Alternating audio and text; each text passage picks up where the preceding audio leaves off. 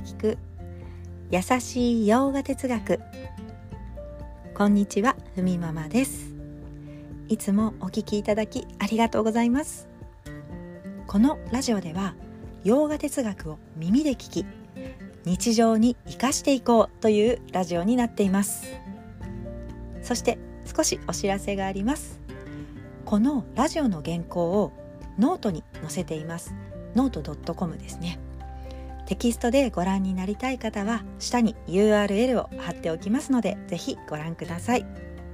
まあ実は最近始めました。はい。では今日のテーマは孤独とは違う内なる静けさを知る人。というテーマでお話ししたいと思います。4つにまとめてみました。1つ目一人静かに座り周りの関係から自由になる時間を自分の中で持つことがどれだけ大事なことかと気づいている人。2つ目あえて一人になる時間を持つ贅沢を知っている。3つ目自らの意志でその静けさを求めているか。求めてないけどそうなってしまったというふうに自分の境遇を外のせいにしている人とは違う。4つ目。瞑想やヨガを習慣にすると一人は悲しいとか思う必要がなくなる。瞑想については洋画経典バガバットギーターの6章に書いてありますが、まあ、最後の18章にも同じようにですねこの瞑想のことが言われています。精神の静寂がない人は孤独になって寂しいと思うらしいですね。ですが自分の意志でその静けさを求める人はああこんなに静かだとこの落ち着きが自分の内側にあるのかということを見ることがかけがえのない自分になるということができるですね。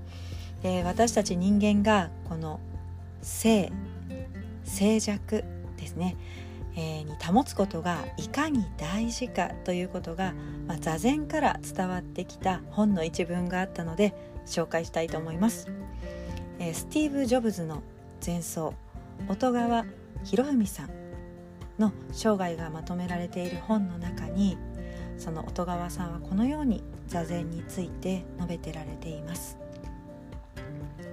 座禅は人類が忘れた能力です。私たちの生存が常に危機にさらされていた太古。人類の活動は座禅でした。あらゆる危険な動物たちや毒のある植物これらに囲まれた環境で自分の立ち位置を定めるために。私たちの祖先は体の全器官や感覚を静静寂に保つ必要があった。という一文が載っていました。これはこのスティーブ・ジョブズが愛した前奏音川博文さん。という方が残した言葉ですが、えー、この方はですねカリカリフォルニアの全道でスティーブ・ジョブズと出会い、まあ、座禅を教えた人であります。でジョブズの結婚式の色紙ですねあの頼まれた方ですね。まあ、瞑想する人というのは静かな場所に身を置き心と体をくつろがせそして執着や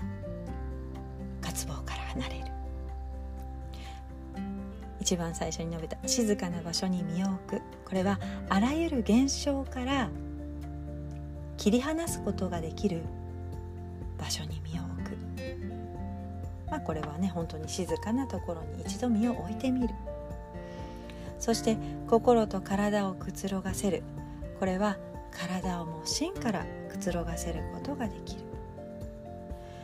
執着や渇望から離れる。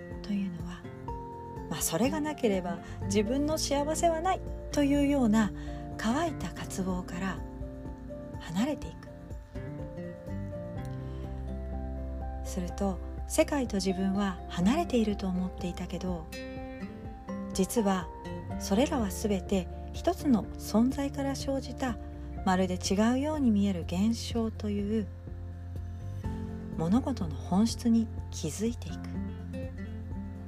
そして自分と世界を切り離すというようなビジョンが変わっていく時に私たちは心から世界にくつろぐことができると言われています。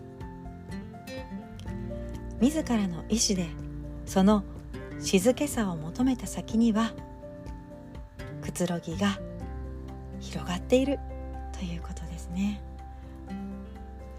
はいでは今日はこの辺で。今日一日も皆様にとって素敵な一日になりますように。